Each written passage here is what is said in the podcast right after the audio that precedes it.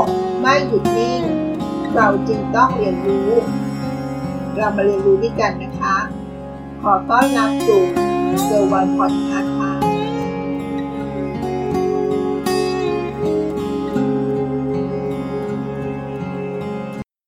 คุณรู้จักงาดำหรือเปล่าคะ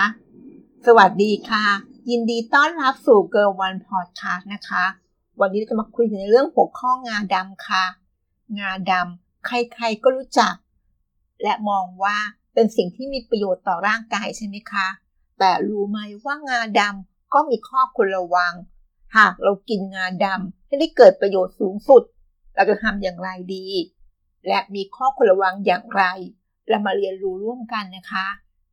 งาดำแม้มีข้อดีกับสุขภาพมากมาย แต่ก็มีข้อควรระวังดังต่อไปนี้ค่ะ ข้อแรกนะคะ เทคนิคกินป้องกันลำไส้อุดตัน เนื่องจากว่างาดำมีขนาดที่เล็กมาก เวลาบริโภค บางคนอาจจะเคี้ยวไม่ละเอียดทุกเม็ด ฟังแล้วอาจจะงงๆนะคะ เป็นความจริงนะคะ แต่เลือดที่จะกลืนเข้าไปเลย ในกรณีที่ลำไส้ย่อยไม่หมด งาดำเม็ดเล็กๆเหล่านี้จำนวนมาก อาจตกค้างบริเวณลำไส้รู้ไหมว่าจะก่อให้เกิดการอุดตัน และนำไปสู่โรคร้ายอื่นๆได้นะคะ ดังนั้นการกินงาดำแต่ละครั้ง เราควรกินในปริมาณที่เหมาะสม และข้อสำคัญนะคะ ต้องเคี้ยวให้ละเอียดทุกครั้งก่อนตื่นด้วยนะคะ ข้อ 2 ค่ะ กินงาดำอย่างไรไม่ให้อ้วน ฟังแล้วไม่ต้องงงนะคะ เป็นความจริงค่ะ งาดำเป็นอาหารที่มีกากใยมาก เมื่อประทานจะทำให้เรารู้สึกอิ่มนาน หลายคนจึงเลือกใช้งาดำเป็นอาหารสำหรับลดน้ำหนัก แต่ในความเป็นจริงแล้ว งาดำเพียงแค่หนึ่งกำมือ ก็ให้พลังงานแคลอรี่สูงถึง 590 แคลอรี่ทีเดียวนะคะ ซึ่งถือเป็น 40%ของปริมาณไขมันดี ที่ร่างกายของเราต้องการในแต่ละวัน ดังนั้น หากบริโภคคาร์บมากๆ แทนที่จะช่วยลดน้ำหนัก อาจจะมีผลกลายเป็นสิ่งตรงข้ามได้นะคะ ดังนั้นเราต้องจำกัดปริมาณการกินให้พอเหมาะนะคะ ข้อ 3. กินพอดี หนีท้องร่วงได้ค่ะ ข้อดีของการกินงาดำก็ช่วยให้ระบบการย่อยอาหารทำงานดีขึ้น ช่วยในการขับถ่าย แต่ข้อเสียนะคะ หากบริโภคมากเกินไป จะทำให้เกิดการระบายมากผิดปกติ จนเกิดภาวะท้องร่วง หรือทำให้ร่างกายสูญเสียสารอาหารที่เป็นประโยชน์ ออกมากับอุจจาระ โดยที่ยังไม่ดูดซึม และทำให้สูญเสียเกลือแร่โดยไม่จำเป็นอีกด้วยนะคะ ข้อ 4 กินแต่พอดีดูแลเส้นผมนะคะ อาหารทุกชนิด ต่อให้มีประโยชน์กับร่างกายของเรามากเพียงใดก็ตามนะคะ แต่หากเราบริโภคไม่พอดี ก็จะเกิดผลเสียต่อสุขภาพของเราได้นะคะคำแนะนำจากมือที่หัวใจแห่งประเทศไทย ในพระบรมราชูปถัมภ์เขาได้แนะนำว่าปริมาณงาดำที่เราควรบริโภคต่อวัน อยู่ที่ประมาณ 10-15 กรัม หรือไม่เกินวันละ 1 ช้อนโต๊ะนะคะ จะช่วยให้ร่างกายได้รับฮอร์โมนจำเป็นที่พอดี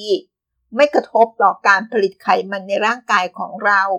และไม่ส่งผลเสียต่อความมัน บนศีรษะ หรือเกิดภาวะผมร่วงได้นะคะ และข้อสุดท้ายค่ะ